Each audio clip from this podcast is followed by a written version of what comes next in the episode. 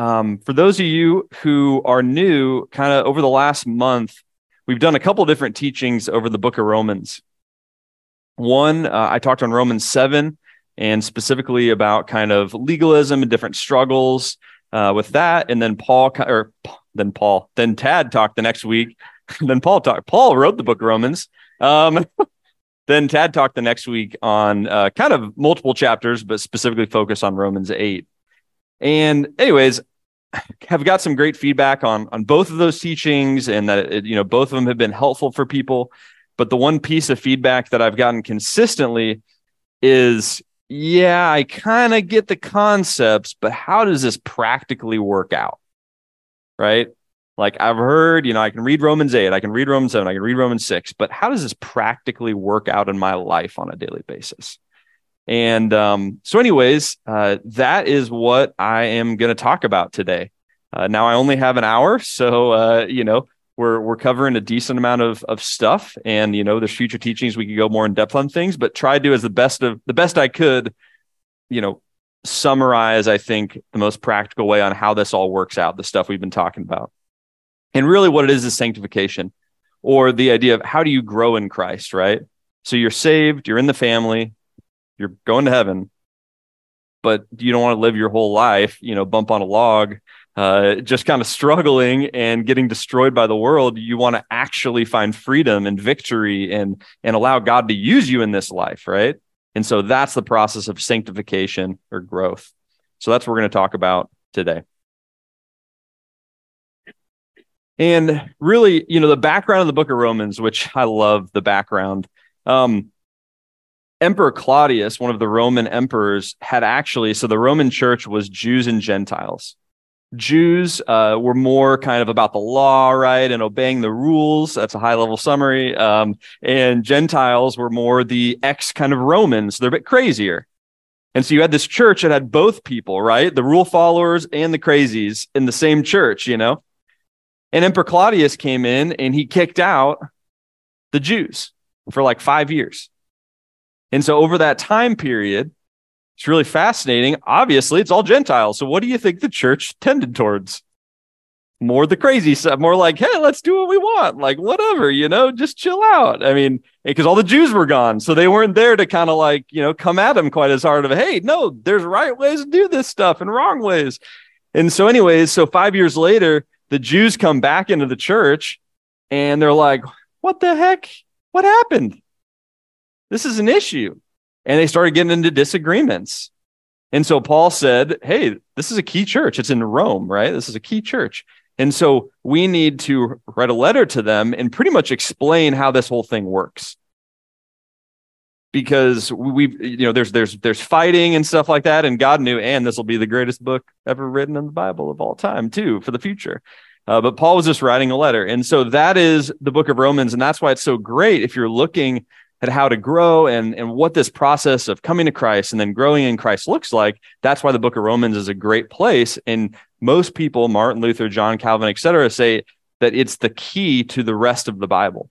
So if you do not know Romans 1 through 8, like the back of your hand, you just are lost. You're lost in the rest of the Bible. Um, so you definitely want to know this stuff. And that's why we've been kind of talking about it. So Romans 1 through 3, this is once again a brief overview, is really the point is we've all sinned and have all fallen short of the glory of God. Nobody's righteous. Nobody's like, I'm good enough. Everybody's fallen, fallen, uh, fallen short of the glory of God. And then Romans 4 and 5, specifically the beginning of 5, goes into we're justified or we are rendered righteous by God. And so we're saved. We're good. Like we're rendered righteous because of what Jesus did on the cross. We're good to go. And so when we show up in heaven, uh, God's not going to say, "Hey, did you do ten good things? You know, you're in." He's gonna, we're gonna say, "Lord, have mercy on our souls," you know, and He'll be like, "Okay, you're in," because we need mercy. That's that's how we get into heaven. It's not about our works. And then Romans five twelve through really eight is how do we really practice this? How do we experience this freedom, right? That we now have gotten. We're justified. We're saved, but how do we live this life in freedom and and really become sanctified, become you know, grow in Christ?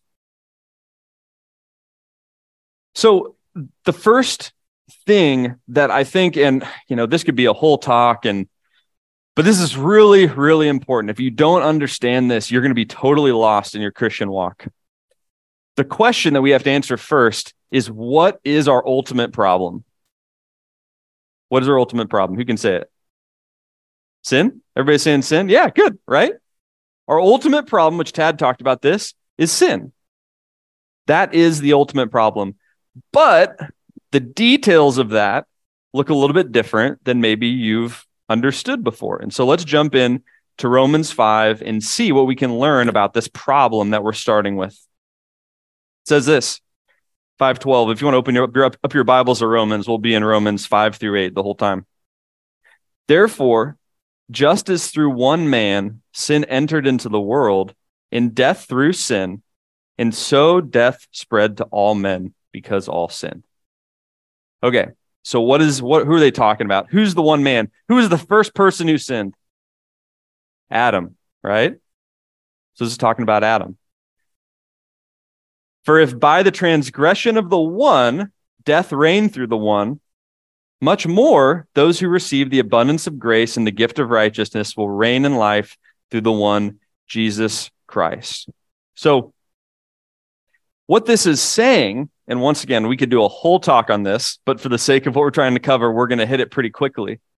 Is our problem was not that we sinned. You, you weren't born uh, as, as perfect and good, right? David talks about in Psalm 51, I was born in the sin, right? We weren't born, it's like, and you're good and you're going to heaven immediately, and like, you're good to go. You're righteous. You're a baby. You haven't done anything wrong. What this says is no, no, no. Adam sinned, and therefore it spread to everybody. You guys see that? Now you might think, oh, that seems like kind of splitting hairs and all this weird stuff.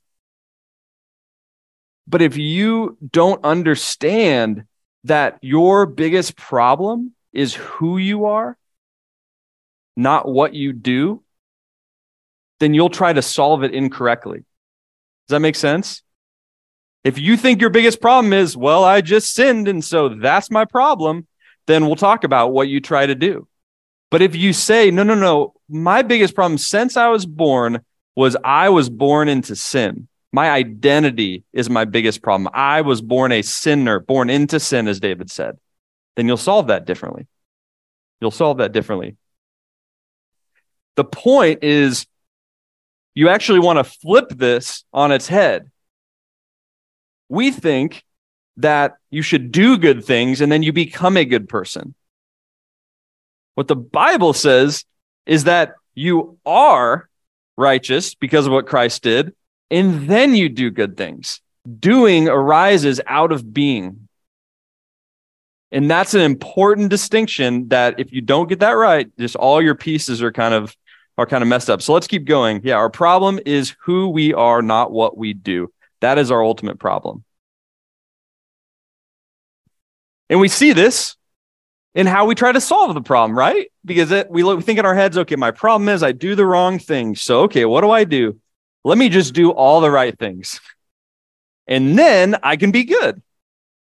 I'll get my time in the word. I'll go to prayer meeting. I'll come to church. I'll be in the ministry house. Okay, I've got at least five check boxes. You know, okay, we're good. Like I am righteous. I'm good to go because I'm doing all the right things. But those who have uh, tried this, what have you found out? Doesn't work, right? It doesn't work. And so there's only two responses. And I talked about this last time to this. If you try this strategy, you will either give up You'll be like, I'm done with this crap. It doesn't work. Or you'll fake it. And you'll be like, you know, if, if you were a kid and your mom's trying to teach you how to swim and you're in like the shallow end or whatever, and you're like touching your toe on the bottom and flailing your arms, and like, look, I can swim. I can swim. But your toes in the bottom of the water the whole time or in the bottom of the pool. That's exactly what a lot of us do. I can do it. I can do it. But really your toes on the bottom of the of the of the pool. You're faking it. You can't do it. It's not possible. To be clear, God is not opposed to effort, he's opposed to earning. Okay? That's a key thing to know. The other option is license. So the other other option, if you're trying to solve your actions, is the problem. It's like, well, I just need to understand God's grace. I just need to chill out and you know, just you know, whatever, do whatever I want, because then I'll understand God's grace that He still loves me, etc.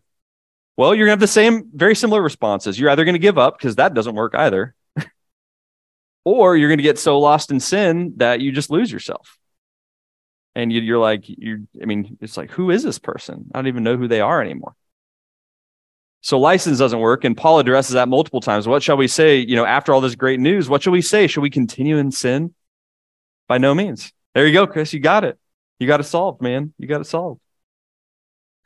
So we all fall on this pendulum, right? We all fall on this pendulum of okay, some people struggle more with license, and if you're discipling someone, you need to know this what side they because you address them differently. Some people struggle with license, some people struggle with legalism. So let's see if anyone wants to raise their hand. Who tends towards the legalism side of things? Okay. Who struggles with more the license side of things? If I'm going to do what I want. Yeah. Yeah. So it's pretty, pretty split. So what's the middle? Right? What's the middle? Both are wrong. What's the middle? But the problem you see with all these, it's all centered around self. It's all centered around me, me, me, right? I'm going to do better, or I'm not going to do this. I, I, I, I, I, me, me, me. Well, this is what God did he came in and we're playing, we're playing a game of legalism and license. We're playing this game and he came in and he goes, Oh, this is the game you're playing? Interesting. He just flips the table and he's like, That's not at all what I'm talking about. You're totally in the wrong atmosphere, you know? And he tells us the most important in Romans 5, the most important thing about you is not what you do, but who you are. And you're trying to solve what you do still we are focusing on our on our actions god says no how you fix this is focusing on your identity that's what romans talks about so i'm doing a summary as we go through because i really want you guys to understand the logical flow of this. So the first point we got is your problem is who you are not what you do. That is the ultimate problem at the core of every one of us. So let's jump into romans 6 so, Romans 6, starting at verse 3, says this Or do you not know that all of us who've been baptized into Christ Jesus have been baptized into his death? Therefore, we've been buried with him through baptism into death, so that as Christ was raised from the dead through the glory of the Father, so we too might walk in newness of life.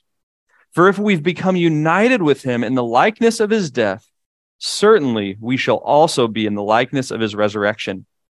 Knowing this, that our old self, that old self that we had, that, that sinful self, right, was crucified with him, with Christ, in order that our body of sin might be done away with, so that we would no longer be slaves to sin. For he who's died is freed from sin. Now, if we've died with Christ, we believe we shall also live with him, knowing that Christ, having been raised from the dead, is never to die again. Death no longer is master over him, for the death that he died, he died to sin once for all. But the life he lives, he lives to God. So, what Paul challenges us here, and this is the first practical point. If you're like, what do I do? I want to know what I do about this.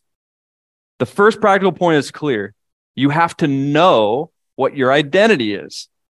That's what he says. It's this is the Bible. This is not my opinion. You know, you have to know what your identity is. Right? Knowing what is true about you is important. There's a story that I stole from somebody, uh, a story of an old prospector, and he had like a bunch of land, and him and his family they they barely made ends meet. You know, his whole life anyways, he dies at 75, 80, struggled his whole entire life with finances and stru- providing for his family, etc. And they come out to bury him. And they start digging the hole on his land and they hit something. And they're like, what's this? And they have a geologist come out and they see it's iron ore. It's the largest deposit of iron ore in the United States and it is on this guy's land. He owns the rights to it. His whole life, he had billions of dollars buried five feet underneath his land. but he didn't know that that was true. He didn't know it. And so it didn't affect his life at all. That's what most Christians are going through on a daily basis. We have all the riches in Christ laid out clearly in the scriptures, but we don't understand what they are. We don't know what they are. And so it can't affect our lives on a daily basis. Does that make sense? And so we have to know what is true about us in order for it to affect our lives, just like that prospector. And so this is how it works. Real simple, right? The old man, the old man dies. This is what he's saying. The old man dies. Like Christ died, the old man died with him, right? And then we are resurrected. The new man comes up and we can walk in newness of life.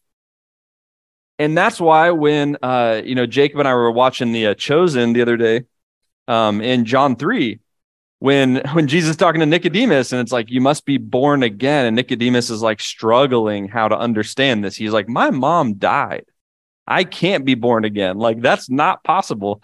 And it's like, no, no, you don't understand. You need to be born again spiritually. Like that's like by the spirit is how you're born again, not by not by the normal means. This is what he's talking about. This is how it works.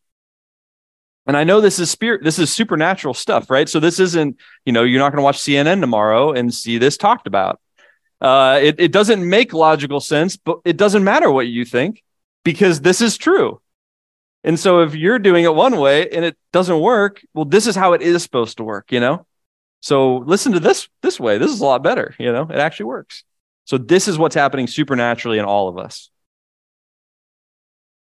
This is really fascinating. Uh, so there's that there's that uh, sentence um, knowing this that our old self was crucified with him in order that our body of sin might be done away with so that's that's language that is um, yeah the greek is actually katargeo which is uh, rendered powerless. So that's actually what it's saying.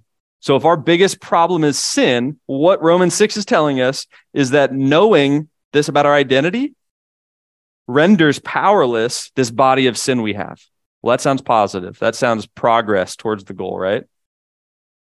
So this is good news. This is good news. So it will be rendered powerless if you go this route. First Corinthians 10 says this, this kind of just banks on it. So if you think you're standing firm, be careful you don't fall. No temptation has overtaken you except what's common to man.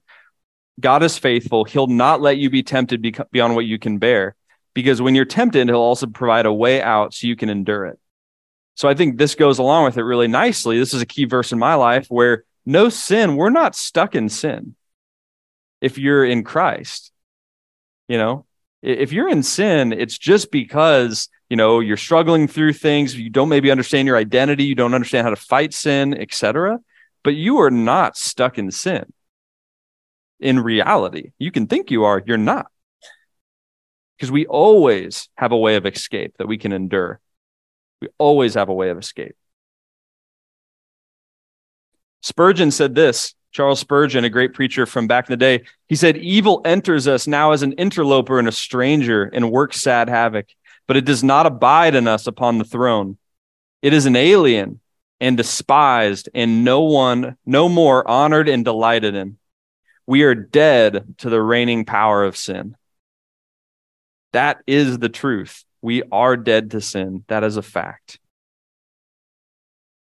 First John 4, we see the same idea of know. We've come to know and have believed the love which God has for us. God is love, and the one who abides in love abides in God, and God abides in him. God doesn't see us in our old identity anymore. That's not what he sees.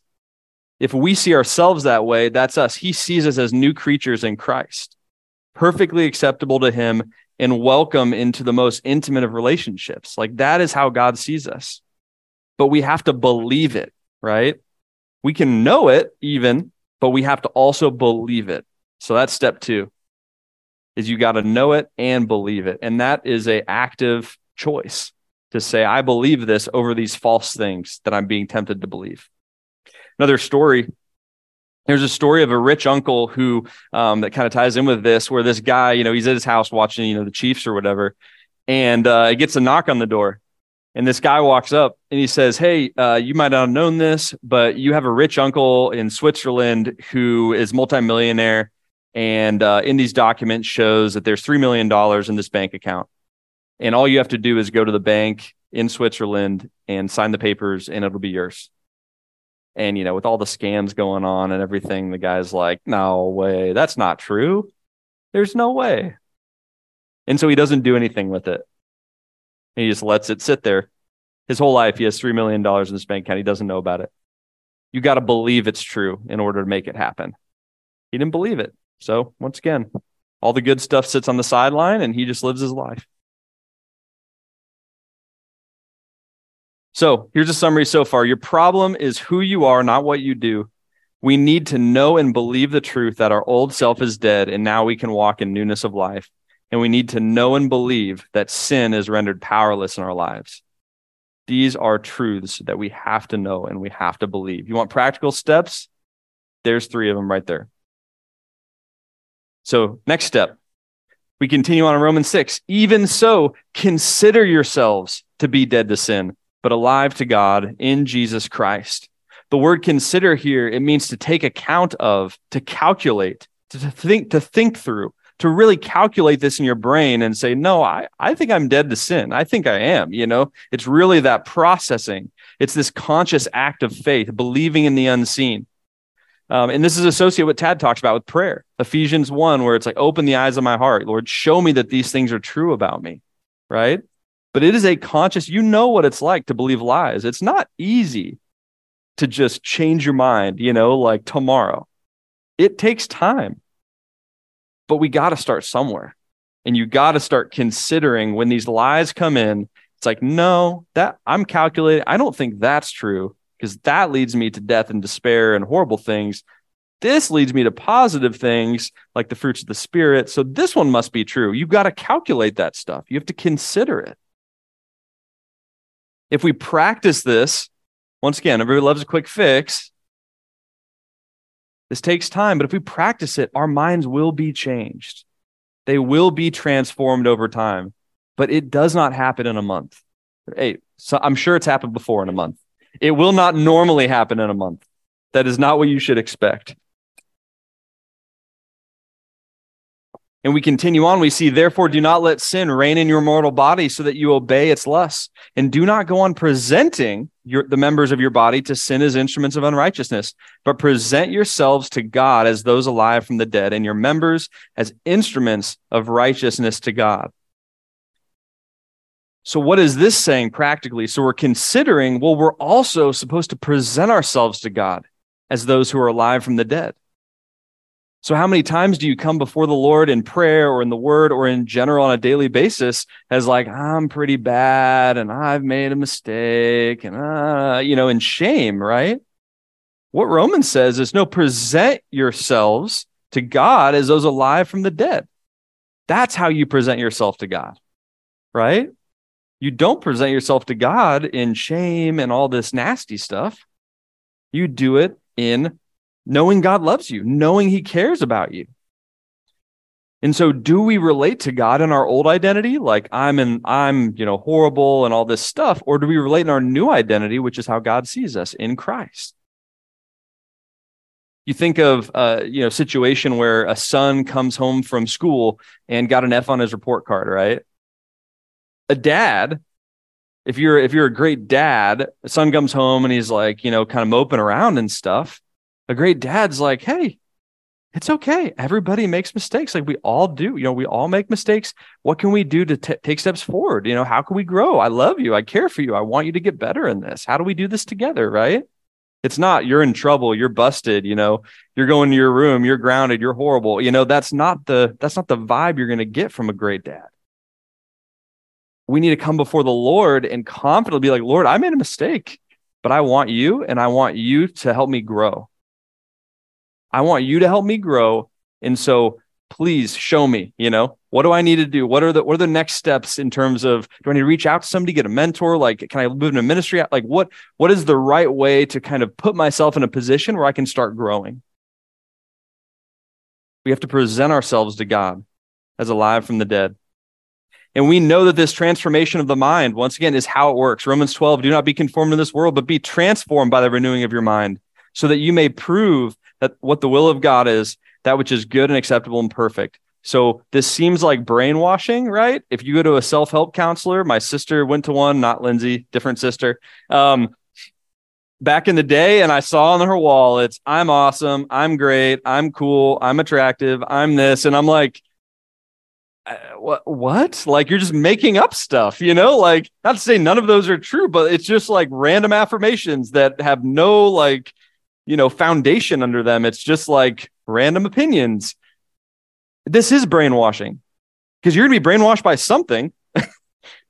But this is true you know? So this is the right thing to be brainwashed by. Like this is the right thing to get your mind transformed by you know? Brainwashing is only bad if it's wrong. like if it's like I was brainwashed to brush my teeth, you know, it really sucks. I mean, it's like I was brainwashed to, you know, go to to use a toilet for the bathroom versus out in the yard. You know, it's like no, that's a positive brainwashing. Like you want to be brainwashed to those things. You don't want to be brainwashed to like wrong things. So brainwashing is not bad. It's bad if it's the wrong thing to be brainwashed on. We're brainwashed on a million things. Um, drive on the right side of the road. Yeah, that's a good one to be brainwashed on. So it's like, you know, that's how it works. We're being transformed by the renewing of our mind. So I'm really in, I like brain science and stuff. And it's cool to see how, you know, some people treat their bodies like, oh, my body's like horrible and not made. I'm like, do you know God created your body? You know, God did that. Wasn't Satan. Satan didn't create your body, it was God. So he probably teed you up for success in life with your body because he created it. Um, so this is one of those examples. This is from a book, The Anatomy of the Soul. It talks about how our brain changes. Uh, Curt Thompson, who's a doctor, says this. Well, it's true that established neural networks are most likely to fire. It's equally true that recent research demonstrates that our brains were created with beautiful and mysterious plasticity. That means our neurons can be redirected in ways that correlate with joy, peace, patience, kindness, goodness, faithfulness, self control. Um, Instead of automatically following the wired sequence of our old memory, with reflection, we can choose to create new pathways. And so this is how biology works. It don't once again, don't try to argue it. This is how it works. Like this is this is literally what is happening in your brain. You know, maybe the right side is all the bad pathways you build over the years, and the left side is all the new stuff you're trying to build. Like the more you think about the bad stuff, you continue to build new pathways and new trees of neurons. But if you, as you think about the good stuff, those trees die off because they're not being utilized, and these trees change and improve over time. So it's a biological process. I mean, God created our bodies and He told us how to do it. You think He probably made those things work together, right? Like it makes sense. It makes sense. So this is how it works. This is how it works. And this is what we see in Romans 5, 8 as well. For those who are according to the flesh set their minds on the things of the flesh, and those uh, with the spirit set their minds on the things of the spirit. So this is everywhere. This is how it happens. It's the transforming of the mind. No, consider, present. No, consider, present. You grow over time. Second Corinthians 10, the weapons we fight with are not the weapons of the world. On the contrary, they have divine power to demolish strongholds. We demolish arguments and every pretension that sets itself up against the knowledge of God, and we take captive every thought to make it obedient to Christ. Right? We don't need to be convinced that God's strategy is to renew our minds. This is everything says this. So here's a summary. We're getting towards the end of it. Your problem is who you are, not what you do. We need to know and believe the truth our old self is dead, and now we can walk in newness of life. We need to know and believe that sin is rendered powerless in our lives. We need to consider these truths, calculate them constantly so that they truly can transform our minds. And we need to present ourselves to God as alive from the dead, right? So this is all grace based, all God's love and his care for us. That's all this is. And Romans 6:17 says the same thing as we keep going through Romans 6. But thanks be to God that though you were slaves of sin in the past, you became obedient. Here's the key from the heart. And this is where legalism kills you and all this uh, just obeying rules and laws. Because you can do rules and laws for a while, but your heart isn't being changed. And so you're still a baby. You're just a baby who knows the right things to do. You know? You're a baby who can drive a car. That's the worst type of baby. That's the worst type of baby is a baby like seriously. So in leadership, if you read books on leadership, the scariest person, so it's character and competency are the two things you look for in a leader. The scariest thing as a leader is to find someone who has high competency and low character because they can bedazzle and bamboozle and whatever people like crazy because they know all the right things to do, but they're they're children. So you don't want to go that route what he's saying here is you want to be obedient from the heart, which means the core of all spiritual. That, that's what the Bible says what the heart is. It's the core of all your spiritual activity. To that form of teaching to which you're committed, and having been freed from sin, you became slaves of righteousness. I'm speaking in human terms uh, because of the weakness of your flesh. For just as you presented your members as slaves to impurity and lawlessness, resulting in further lawlessness, so now present your members as slaves to righteousness resulting in sanctification. Once again, this is clear. The Bible just lays it out. This is how you get sanctified. Here we go. Here's the plan. It's awesome. So, so let's close out with more specific application. So you've already got the know, consider, present stuff. Let's get more specific. So we see at the top, you were slaves to slaves of sin, then you became slaves of righteousness. At the bottom, you presented your members as slaves of impurity. Now present your members as slaves of righteousness. The first thing we need to know is the difference between position and condition.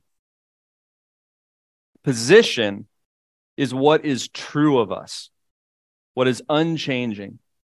So, right? We were slaves of sin, now we're slaves of righteousness.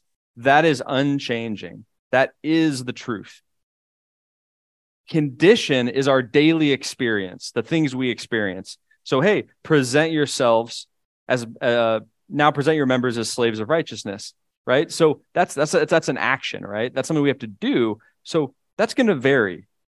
You're not going to feel great every day. You're not going to do it right every day, etc. But that top thing, that's always true, right? A position focus what happens when you focus on this position side or your identity is you feel this gentle nudging towards greater holiness and righteousness. Have you felt that if you're a christian and you know you come to christ and you're like i used to like that and now it's seems wrong. Like it's just that's wrong. I just don't like it anymore right?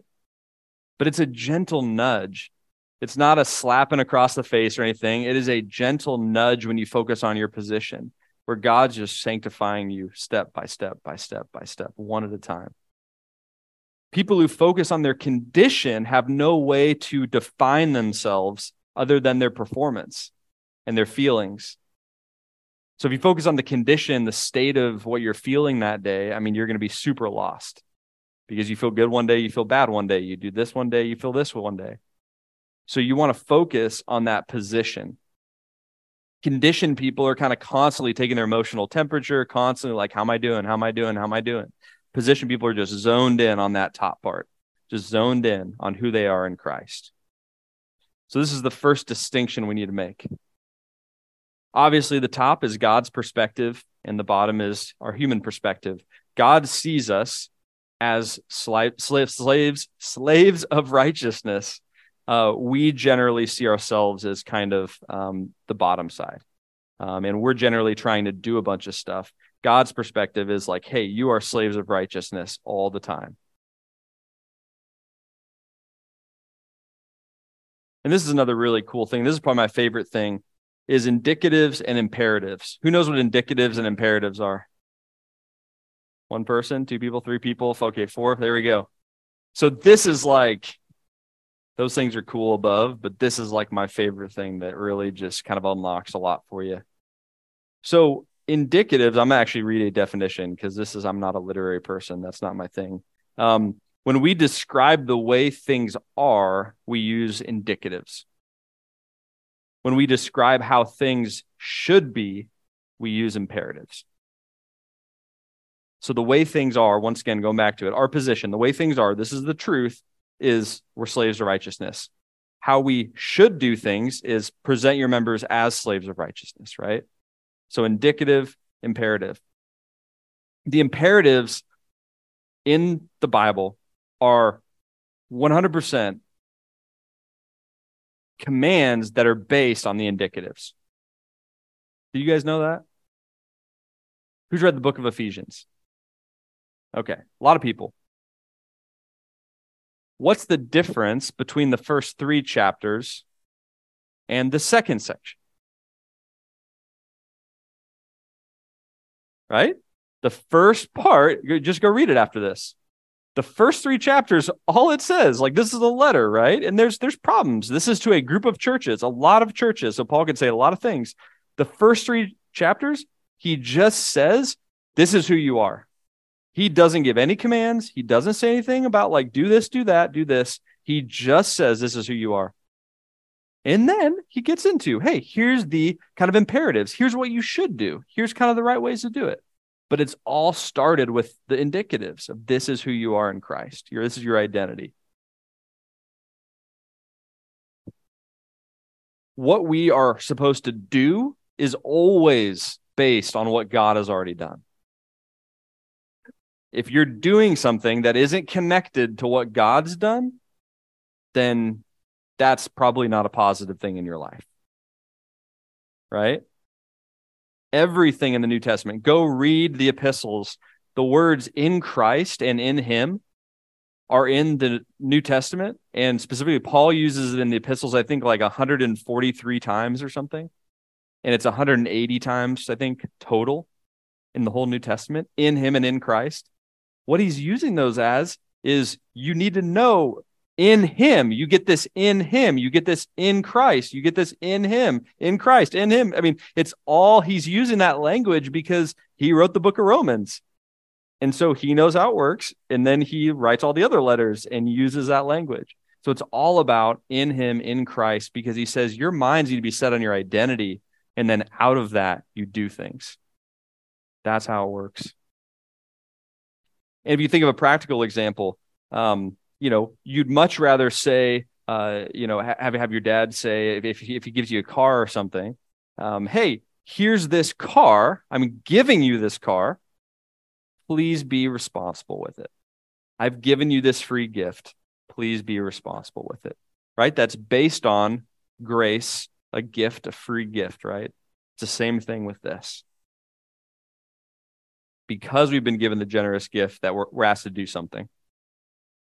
So we got a few slides left. So I bought a box of these for the church, so they'll hopefully be in this week. But one of the other really practical ways as you're doing this is, well, how do you know what your identity is? Well, these are like identity bookmarks from um, Neil T. Anderson's uh, ministry, Freedom in Christ Ministries, and just have those in your have have one in your Bible, you know, and it just kind of lists off all the things that you are in Christ. And if you have that with you all the time, it just forces you to just go back to it, go back to it, go back to it, um, and just look at it. So, um, yeah, we're going to have those, and I'll hand those out maybe next week or something. So, quote from Andrew Murray on sanctification, the highway of holiness, it kind of uh, talks about this. Bitter failure is the result of the ordinary view of sanctification according to which it's our work to be done with the aid of the Holy Spirit. So it's like, I'm going to do good, and then God sprinkles some magic dust on me, you know, to help me out. But really, it's on me. And it's often only after years of sin and self reproach that they learn that there's a better way, that holiness is by faith, just as righteousness is. And that because Jesus Christ gives and is our sanctification, just as he is our justification, our one care must be an unceasing and ever increasing faith to receive from Jesus the holiness there is in him for us. So we're all about holiness, but how do you get there? Right? How do you get to holiness? We have step four, we have step one. What are the two steps in between, though? If you just jump over the top, you're going to fail. So, what are the two steps in between? It's this You've got to receive it from Christ. It's in Him that we receive these things. But if you don't know that you're in Him and don't know all this stuff and aren't applying it and your mind hasn't been transformed, you can't receive the holiness of God in the way it's supposed to be received, which means you're going to receive it as a legalist and corrupted and make it nasty and, you know, hard and all the stuff it's not supposed to be. So you got to take the right step two and three to get to four. Does that make sense? We can't jump steps. So that's the last thing. Set your mind on your position, God's perspective, the indicatives, and let God transform your heart towards his purpose. And this is how you are somebody who believes you get to do things, you don't have to do things. So many people, I have to do this, I have to do this, I have to do this. I get to do this, right? I get to. But that's not a, oh, so I'm supposed to say I get to. I'll just start saying that, you know? That's not how it works. this is this is a heart transformation. We're not trying to just force actions. You have to be transformed. You can't just do the right things. That's part of it, but it's not the main thing, you know? So, and final slide is this happens just brick by brick. It happens brick by brick. And the best thing is is to know you're on the path, right? That's what you know. Uh, Jake and Robbie meeting up, and and just he's going through some of this stuff, and you know he brings up a prayer, but like seeing we're seeing a lot of progress, and it's like it's dude, of one brick at a time. You just keep going after it. Oh, I have a bad thought. Okay, well let's go through the thing. Okay, I'm feeling better, you know. And there's process, there's progress. Um, Allie won't mind me saying this, but she was crazy, you know, seven years ago and like suicidal and all this stuff. And she's, oh my gosh, who she is now is just like, holy crap. But it didn't happen overnight.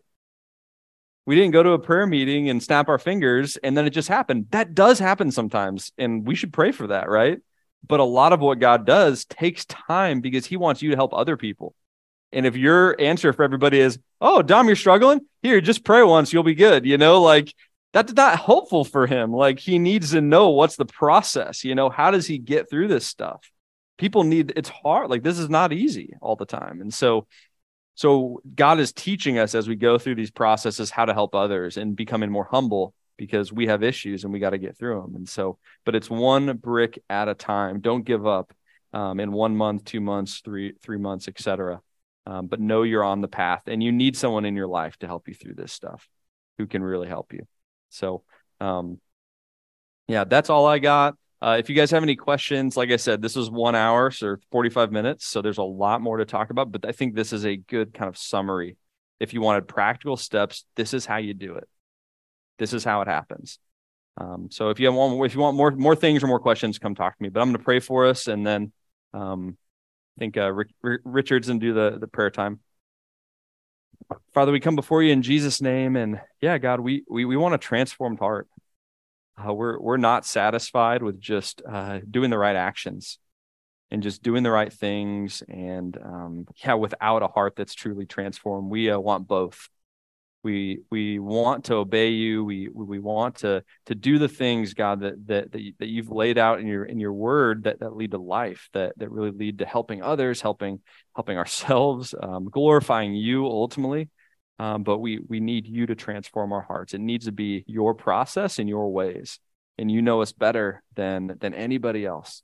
And so god i just pray for everybody here that we would just be a church that that just uh, becomes obsessed with our position in you, like you say, just becomes obsessed with what we have in you and all the things you've given us in Christ. And that that would just give us a passion and a motivation to take those free gifts that we've been given and then use them for the benefit of others and to glorify you, Lord. But we have to get step one down before we can really uh, explode on step two. And so just pray for everybody that we'd be patient with ourselves, that we would uh, push really deeply into really establishing this identity focus in our lives. Um, and that, yeah, that ultimately it's, it, it is your work that, that needs to be done, God. We can't make it happen on our own with some pixie dust. Uh, we need you to actually transform us and to lead the whole process because you are the best counselor of, of, of, of anybody. And so, uh, yeah, we love you and just pray this in Jesus' name. Amen.